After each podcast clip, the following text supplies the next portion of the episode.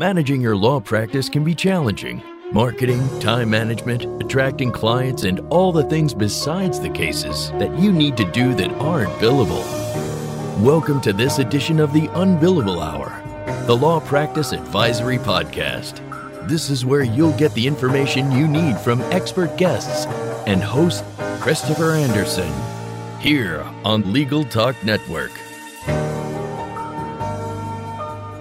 Welcome to the Unbillable Hour. I am your host, Christopher Anderson, and today's episode is about, well, this one's going to be kind of about everything. Um, I might say it's about tools, um, which is something that we talk about the tools that you use as lawyers to produce in the production line the work that you've promised that you've marketed and sold to clients.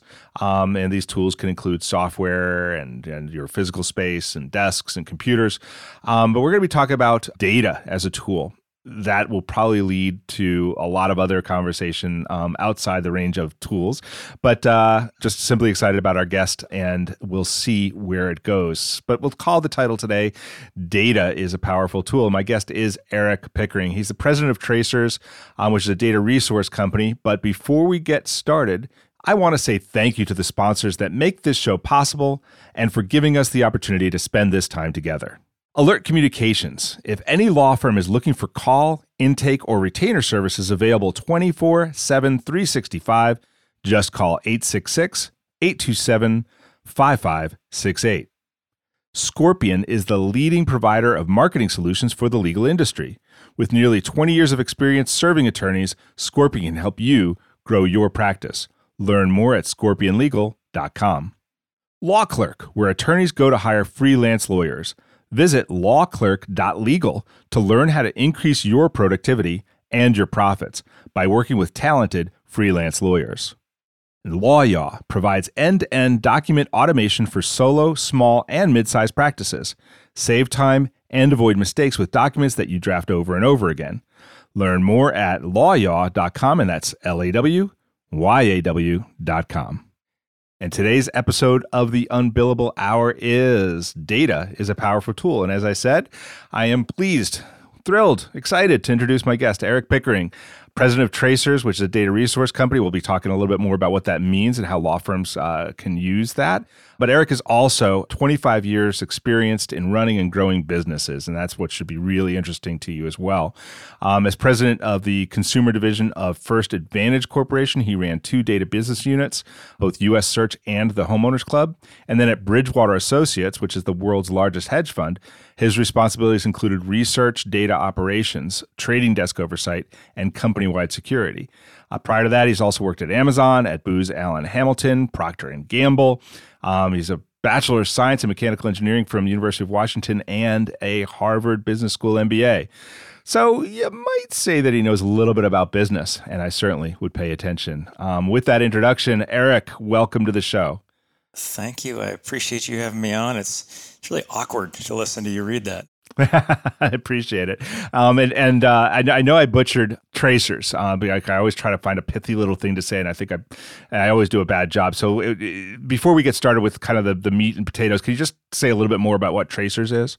Yeah, you bet. So tracers is a cloud based data research platform. So in addition to the legal vertical, we serve law enforcement, fraud examiners, collection, and, and several other verticals. So we aggregate all the public records out there along with some proprietary data and bring it all together to create this sort of 360 degree view of 99% of the US adult population. So then a background screening company can use our data to determine due diligence on a candidate. Um, so that's the core of what we do. Excellent. Thank you.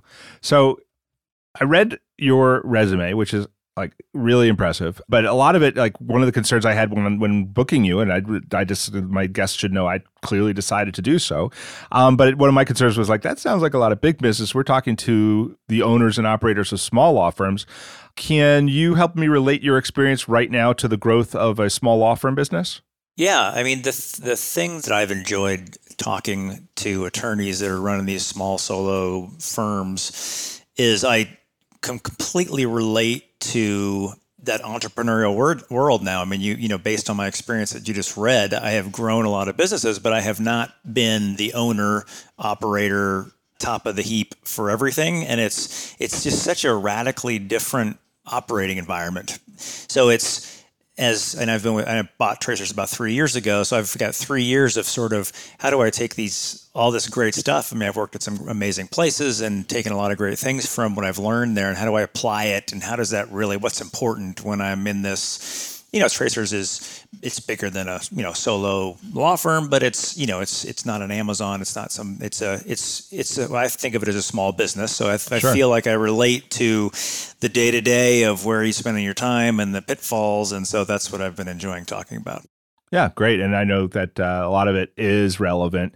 So that's the biz- the big business stuff that we talked about.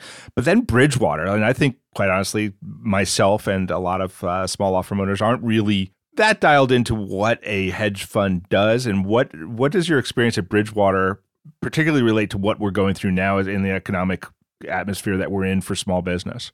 Yeah, well, the the part that's particularly relevant is is nothing has nothing to do with uh, it being a hedge fund. Mm-hmm. A lot of a lot of people have started to follow Ray Dalio and his principles right. of how do you run a firm and, and the principles of leadership. So so that's the that's the part that I have found particularly relevant. And then as this sort of as 2020 has played out, extremely relevant in terms of I, I actually joined Bridgewater about a year before the Great Recession. So okay. I got yeah. there, settled in, and then everything fell apart. And it was it was really fascinating to watch how the benefits of that process. You know, the the short story I tell is he had a, a, a depression alarm that just sat there dormant for the 35 years he'd been running it or whatever. Yeah. But there was there was just an analytical way of saying when these indicators aggregate up to this level, set off an alarm so that people can react as though we're in a depression. And I remember that went off, and I was like, "What is he talking? What is going on?" That just, yeah. it didn't make any sense. It seemed, in hindsight, it was brilliant. At the time, it felt this is crazy. Like there's there wasn't enough going wrong to really warrant it, but it allowed so that pre-planning and understanding how you measure your business and all just all that really came to the f- forefront. Right, and and when uh, in preparation for the show, you mentioned Dalio's five-step planning process. Could we just like give the listeners an idea of what that process is and kind of the one we're going to focus on? Yeah, the well, the, the um, he's got lots of little steps and processes in there. The, the, the one that I really like because it, it sort of it applies to life and applies to business. I mean, I it sounds really trite and simple, but it's step one is figure out what you want to do. You have to mm-hmm. you can pick one thing, you can't do anything, but if you pick one thing, you can accomplish it. Step two is think real hard and come up with the best plan you can. Step three is find somebody credible to poke holes in that. And step four is then go work really hard and execute your plan. And step five is then to step back, look at the results, reflect on what happened, reflect on what you did well and what you did poorly. So the and then the step three is the one that is the is the one nugget that I try to pass on a lot because I feel like there's that step is often overlooked and skipped. And in particular, with attorneys, they're sort of been trained that they're the ones that give the advice, and it's not. It's very sort of counterintuitive to get yeah. an advisor. So it's that's the part that I think is an interesting part to talk about. Yeah, and indeed, I mean, obviously, it's a lot of what I do um, with the law firms that I work with. But yeah, having someone credit, like you don't want someone I, love that you use the word credible in there because what you don't want is somebody just to go like, "Oh, who do you think you are? You can't do that. You're you're too big for you." You don't want uh, somebody just to poke holes at you, but to actually be able to, with some knowledge, with some familiarity, poke holes in your plan so that you can fill them, not not to dissuade you necessarily, but so you can fill them and and make the plan stronger. Right. Yeah, and, and, then I think it's probably. What do you think about like step five, assessing and reflecting on the results? I think that's another time where having a third party, an objective person, help you reflect on the results because there's sort of a confirmation bias when you're reflecting on your own results, isn't there? Yeah, I totally agree that that is the step that having somebody get you out of your head and ask you questions as opposed to you trying to ask yourself questions because uh, it's a it's a being self-reflective is something you can learn but if you're naturally not very self-reflective and open to learning from your mistakes you miss a ton of opportunity for sure Yeah, yeah. So you know, you joined there. I love that that the depression alarm was going off and i i don't think we need to get into what what all the stats might have been. I can imagine some of them but you know maybe the yield curve and stuff like that that we've been hearing about about a year ago as well. But you know you saw that coming and i met what you said is it was a good thing to have because we could then take action. What in this time where we're right now uncertain about where the economy is heading for the next year or two, what what the effects of the the pandemic are going to be on the overall economy, not to mention the law economy. What are some lessons that you learned from that experience back in 2006, 2007 that can be applied by law firms in their own businesses today? The part that there was a lot of structural goodness in the fact that you set this up in advance and you, you do the sort of rigorous analytical thinking to say if this situation goes this way here's what you need to do. And therefore you've you've sort of laid out a framework that kicks in in a non-emotional way. So it sort of takes the emotions out of, oh my gosh, my business is drying up, and what am I going to do? And you're you, you, sort of flounder, and you know you can't really get a good footing on which what's the direction to go. So the summary of it is the, to hope for the best but plan for the worst. So you know, six months ago or however long it's been feels like forever when this COVID stuff yeah. hit, um, and everybody just stopped to some degree we're in the same it's a little bit different it's coming back but we're in the same place which is you have to envision okay the school openings cause a huge spike again and we shut everything shuts down again for two months. So what does that mean? And then you do that same five step process i just talked about which is you know for me the goal is with tracers because i'm obviously doing this the goal is to first and foremost stay alive because you're not doing any employees any favor if you write it down to zero so that you can so you can then thrive. So how do you set yourself up so you come out of this stronger than you were when you came in? That's the goal. And then you know picking the one two or three things that you think are the most important parts and then just narrowing shortening your planning horizon so yeah, the I you know I, I, think I'm covering a lot of ground there, but yeah, what I, in fact what I'd like to do because I think that the, the, the planning horizon is really key. I want to I'd like to come back and hit on stay alive, just talk a little bit about what that can mean, thrive, and then talk about that business planning cycle. And I'd like to do that in just a second after we hear a word from our sponsors. No one cites routine drafting as the reason they chose to become a lawyer, but that's where a lot of time goes for solo practitioners and small firms. LawYaw can help you transform your existing Word documents into reusable templates with no coding required. Save time and avoid errors with intuitive features like conditional logic. Use a tool that empowers your experience and expertise. Learn more at lawyaw.com, and that's L A W Y A W.com. Now more than ever, an effective marketing strategy is one of the most important things for your firm. Scorpion can help. With nearly 20 years of experience serving the legal industry, Scorpion has proven methods to help you get the high value cases you deserve. Join thousands of attorneys across the country who have turned to Scorpion for effective marketing and technology solutions. For a better way to grow your practice, visit scorpionlegal.com. And I'm back with Erik Pickering. We're talking about lessons to be learned and applied by law firms facing economic uncertainty. And Erik, before we went on break, you talked about first you have to survive and then you thrive. And you do this through this five step method of planning that that we talked about a minute ago. But so, let, if you don't mind, I'd like to break it down just a little bit. What do you mean by thrive, and what should I mean by survive, and what should law firm owners and directors of law firms be thinking about as far as the survive thing? And before you answer that, I want to kind of interject. Just like I've seen two schools of thought out there. I've seen, I've seen literally. I mean, it's it boggles my mind, but I've seen some law firm owners basically putting a notice on their website or a, a, a automatic answering on their phones that says basically we're closed during the pandemic. Please contact us once uh, it's safe to come out. And others that are really seizing and, and seeing the opportunities that are here today. But so, you know, in that context too, like what do you mean by survive for a small business? To me, that one is like super, super clear. It is, it is a, it is just a cash flow exercise and what it really means is you really need to get your hands firmly around what that that like not just a general sort of hand wavy, you know, we make some money every month, but like what are the drivers of that? What are the things you can change? What are the things you can't change? And therefore do the math on the things you can change. And again, planning for the worst, where does that put you? And because that then sets up a series of decisions that you need to make.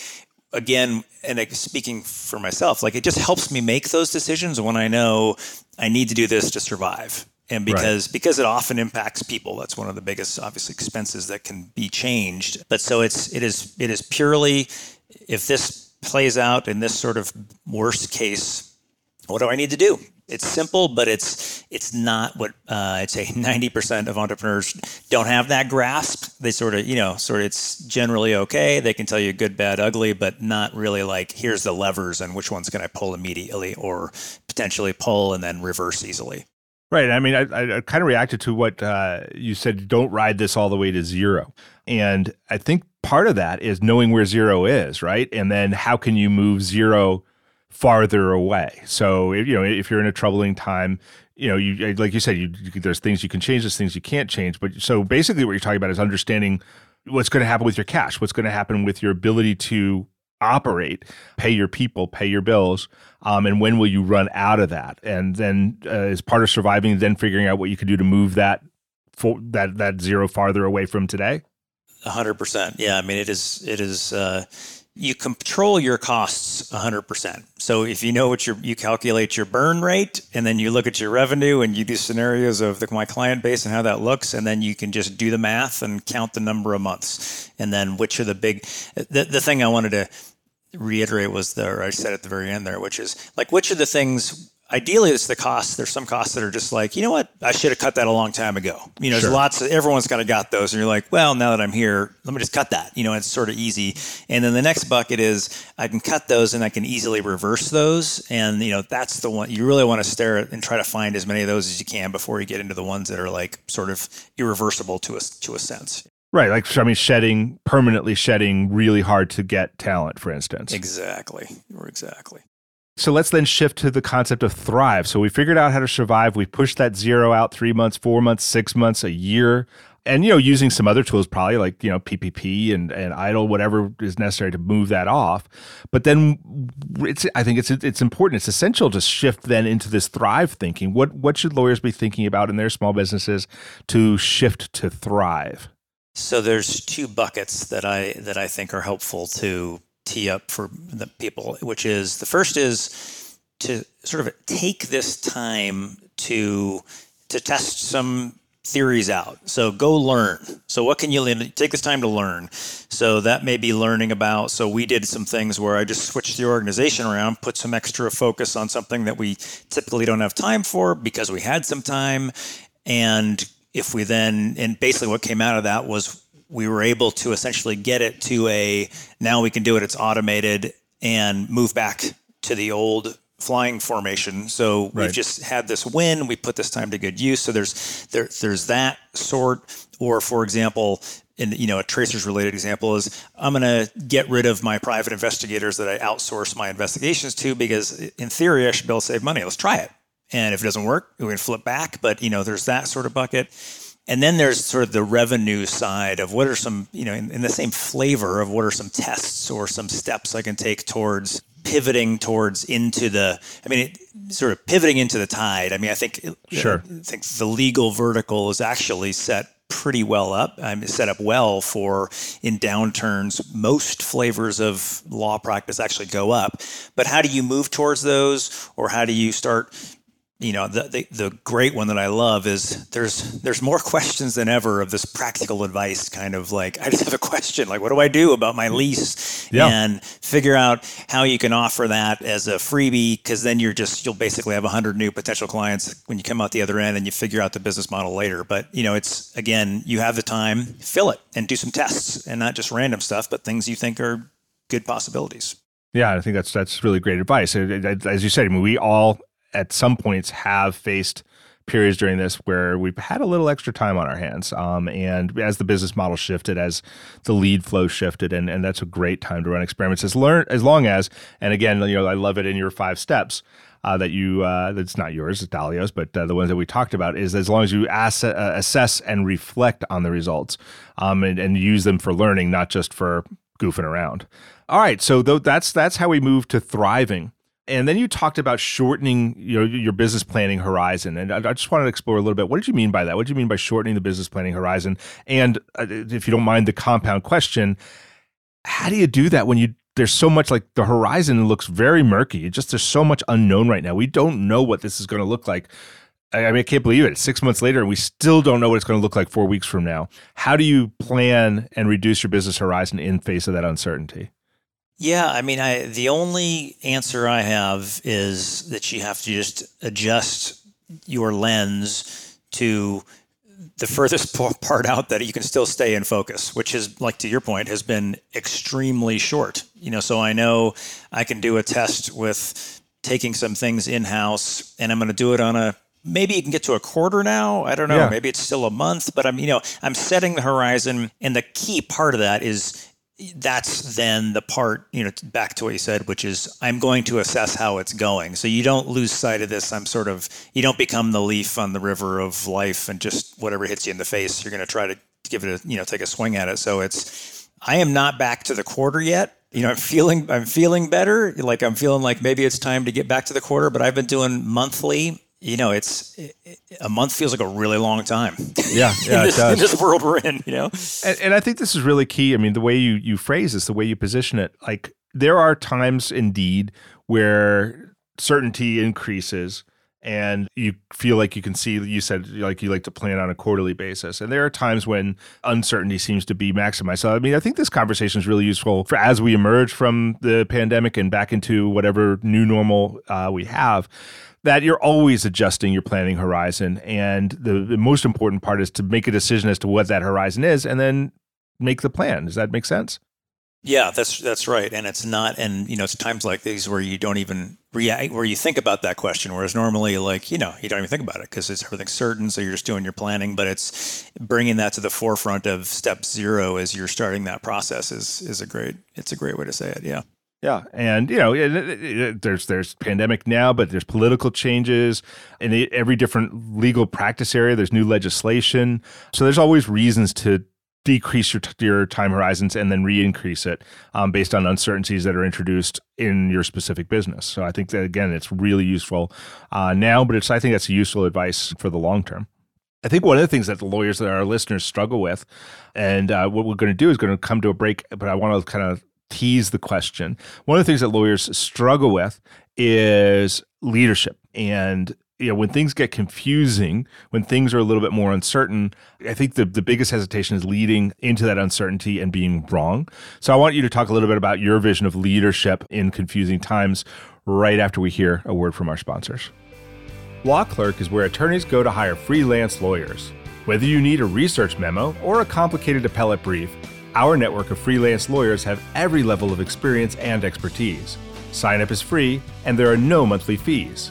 Only pay the flat fee price you set. Use rebate code UNBILLABLE to get a $100 Amazon gift card when you complete your next project. Learn more at lawclerk.legal. As the largest legal only call center in the U.S., Alert Communications helps law firms and legal marketing agencies with new client intake. Alert captures and responds to all leads 24 7 365 as an extension of your firm in both English and Spanish. Alert uses proven intake methods, customizing responses as needed, which earns the trust of clients and improves client retention. To find out how Alert can help your law office, call 866 827 5568 or visit alertcommunications.com forward slash LTN. And we're back with Erik Pickering, the president of Tracers, talking about leading your team because, you know, as business owners, yeah, we're certainly focused on what's going to happen with the business and the uncertainty and our worries. Meanwhile, we've got a team working with us that is facing their own concerns and they really look to the business owners for some leadership and to provide them some degree of certainty. So how how can law firm owners, small business owners be effective leaders when times get uncertain and confusing? My approach, it's hard, but it's to be even more open. You know, I mean, I think mm-hmm. it's there's sort of a natural human uh, condition where if you're not certain, then you don't want to sort of share what the plan is or whatever. But I, I think it's even more critical, and in particular because of the tough choices that are that you're gonna people are making and going to have to make as we toss and turn through this cycle we're going through, laying out that survive is the main goal so that we can all thrive is you know i have found that that a people appreciate the reality of you know, it's not all roses and it's not all silence. Like hey look there's here's where we're at. Here's our goals. We're going to have to do some choices and make some choices and do some things that we normally haven't had to. And this is why. And you know I, I've, i'm always surprised at how i don't know if the word is mature or, or um, just how capable people are of processing that when you lay it out for them as opposed to sort of them spinning in their heads. They take it and you know they may not like it at first but will come to that makes sense and and they can you know and they can or if it doesn't make sense they can move on to someplace that they think does you know is operating differently or whatever but you sort of get a dual benefit of that. We're in sync on this is the way to navigate through this. Yeah and i think implied in what you're saying but i want to i think come out and just say it is that nobody's under illusions that times aren't uncertain in fact, I, I, in my business, we're actually forbidden from saying in these uncertain times. That's like that one's done. So people are aware that you know the economy's not working the way it has been working. There are issues. Like, like I said, some law firms are doing really well, and some law firm owners have been really visionary and seizing opportunities here. But keeping things quiet, keeping things to yourself, your team will spin the worst case scenarios on their own. You're not going to scare them uh, you're just going to provide at least some level of leadership, something to hang their hat on. And like you said, maybe they can take it, maybe they can't but you'll do your team a much bigger disservice by keeping mum. Yeah, the, the, the part that the part that really resonates is there there is not a void. It is being filled with whatever fears and you know lack of data based you know hypothesis of what's how it's going to play out. So yeah, it's not that you're they're spinning anyways. That's right. So helping them at least grasp on to here's really the way this could play out and it's actually maybe it's better than i thought it was going to be or maybe it's worse but uh, you, you can at least get in sync on that picture. Yeah yeah so I, I think that's really really helpful. And then you were talking about making the plan like having the horizon choosing whether it's a month or it's a quarter or it's six weeks whatever you choose and then making this you know the best laid plan making sure you're covering for the worst case scenario but planning for the best in all of that, what are some of the mistakes that you've seen or that you've heard lawyers can make and do make when making business plans that you could advise our listeners not to make? Yeah, I think there's two flavors. One one is just trying to bite off too much. I think there's like there's a you know, I need to have a hundred year vision and then a 10 year and a three, you know, and it's, and it just becomes this, it's not really real. And, people, you know, therefore everyone sort of loses interest and it doesn't really stick. So I would I would I really advocate going super small to start with and then you can grow it. But and then the the second part is you know we touched on it earlier but really doing it in a bubble without some you know accountability and another set of eyes you know those two parts um, those two benefits are just invaluable. And it's one of those things that i had not really appreciated or I appreciate so much more now that I am running a running a business because it's lonely at the top and they're really you get and you you just you can't get out of your head um, right yeah. and whether that's you know, I, I did Vistage for a while, which is one of those, you know, you get together with 12 peers and spend a day a month. And I mean, you know, a lot of people think that was overkill. I thought it was great, you know, or you can get somebody like your organization that is just like, that's what you do, you know, and I think there's, so I'm a huge advocate of that. And then if you don't, if any of your listeners say, I still don't want either one of those, just get a peer. Everyone's got peers, uh, somebody they respect that knows similar businesses but non-competitive and just start having a coffee, you know, and yeah. just just try it because I think once you experience it, you get hooked. Yeah, yeah, I think you're absolutely right. What I love about doing things in a group setting like Vistage or like so many like the group set that we run is that you often even though you come with your own problems and you know throw it out there to the group and you get really great solutions and ideas from the group it's hearing the other people's issues and hearing the solutions thrown at them that like they surface things you hadn't even been thinking about in your business but are there and uh, it, the, the, the dynamic is really useful um, in that way as well 100% So uh, while we get uh, towards the end here, you know, tracers. We talked a little bit at the beginning of the show about what tracers does, um, and I appreciate you giving that that level of detail. Like law firms use research in a lot of ways, right? They do legal research. That's not exactly what you're talking about here. What are some of the ways law firms that are working with you use data to improve their services for their clients?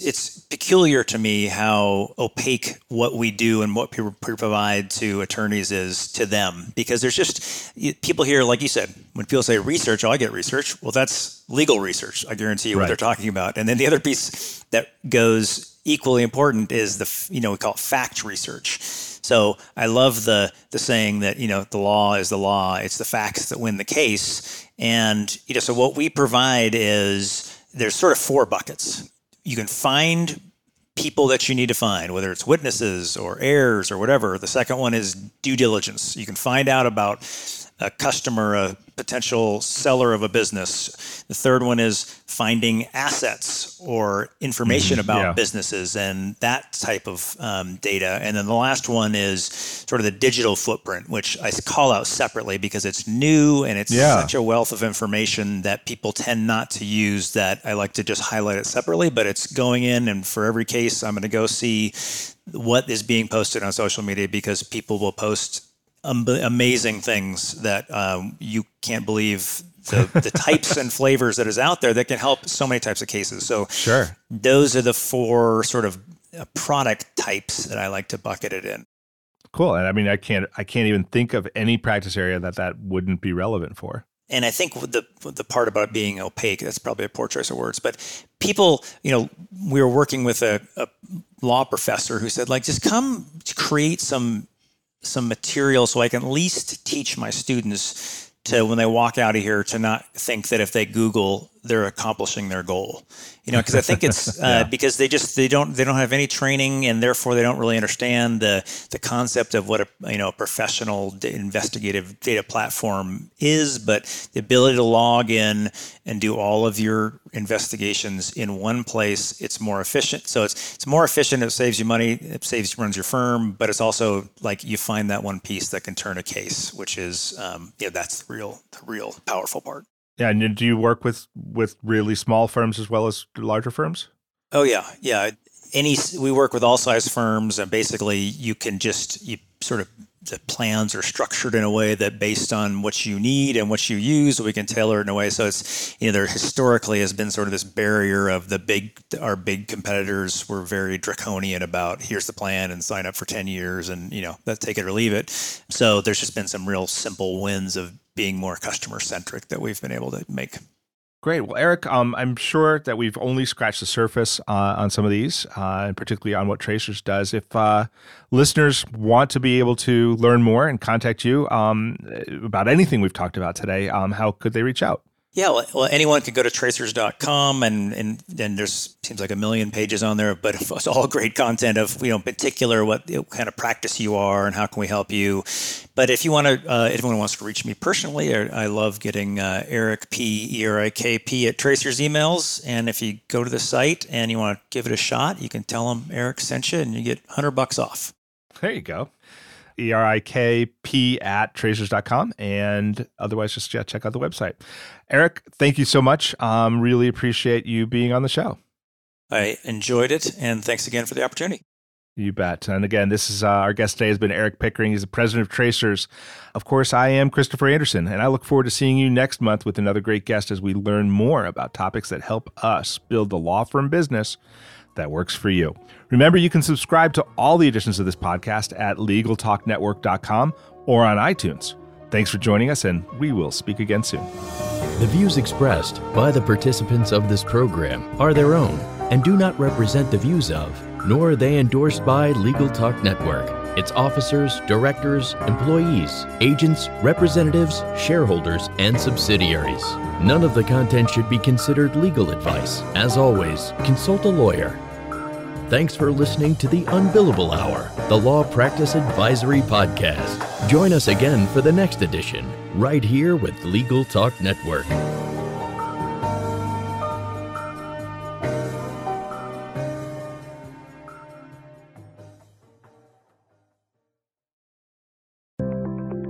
Learn by doing with Practicing Law Institute's award winning on demand interactive programs. Developed by experts in learning design, these immersive programs incorporate the latest in research based instructional design and technology, allowing you to try out concepts, challenge yourself, and grow your skills using real world scenarios.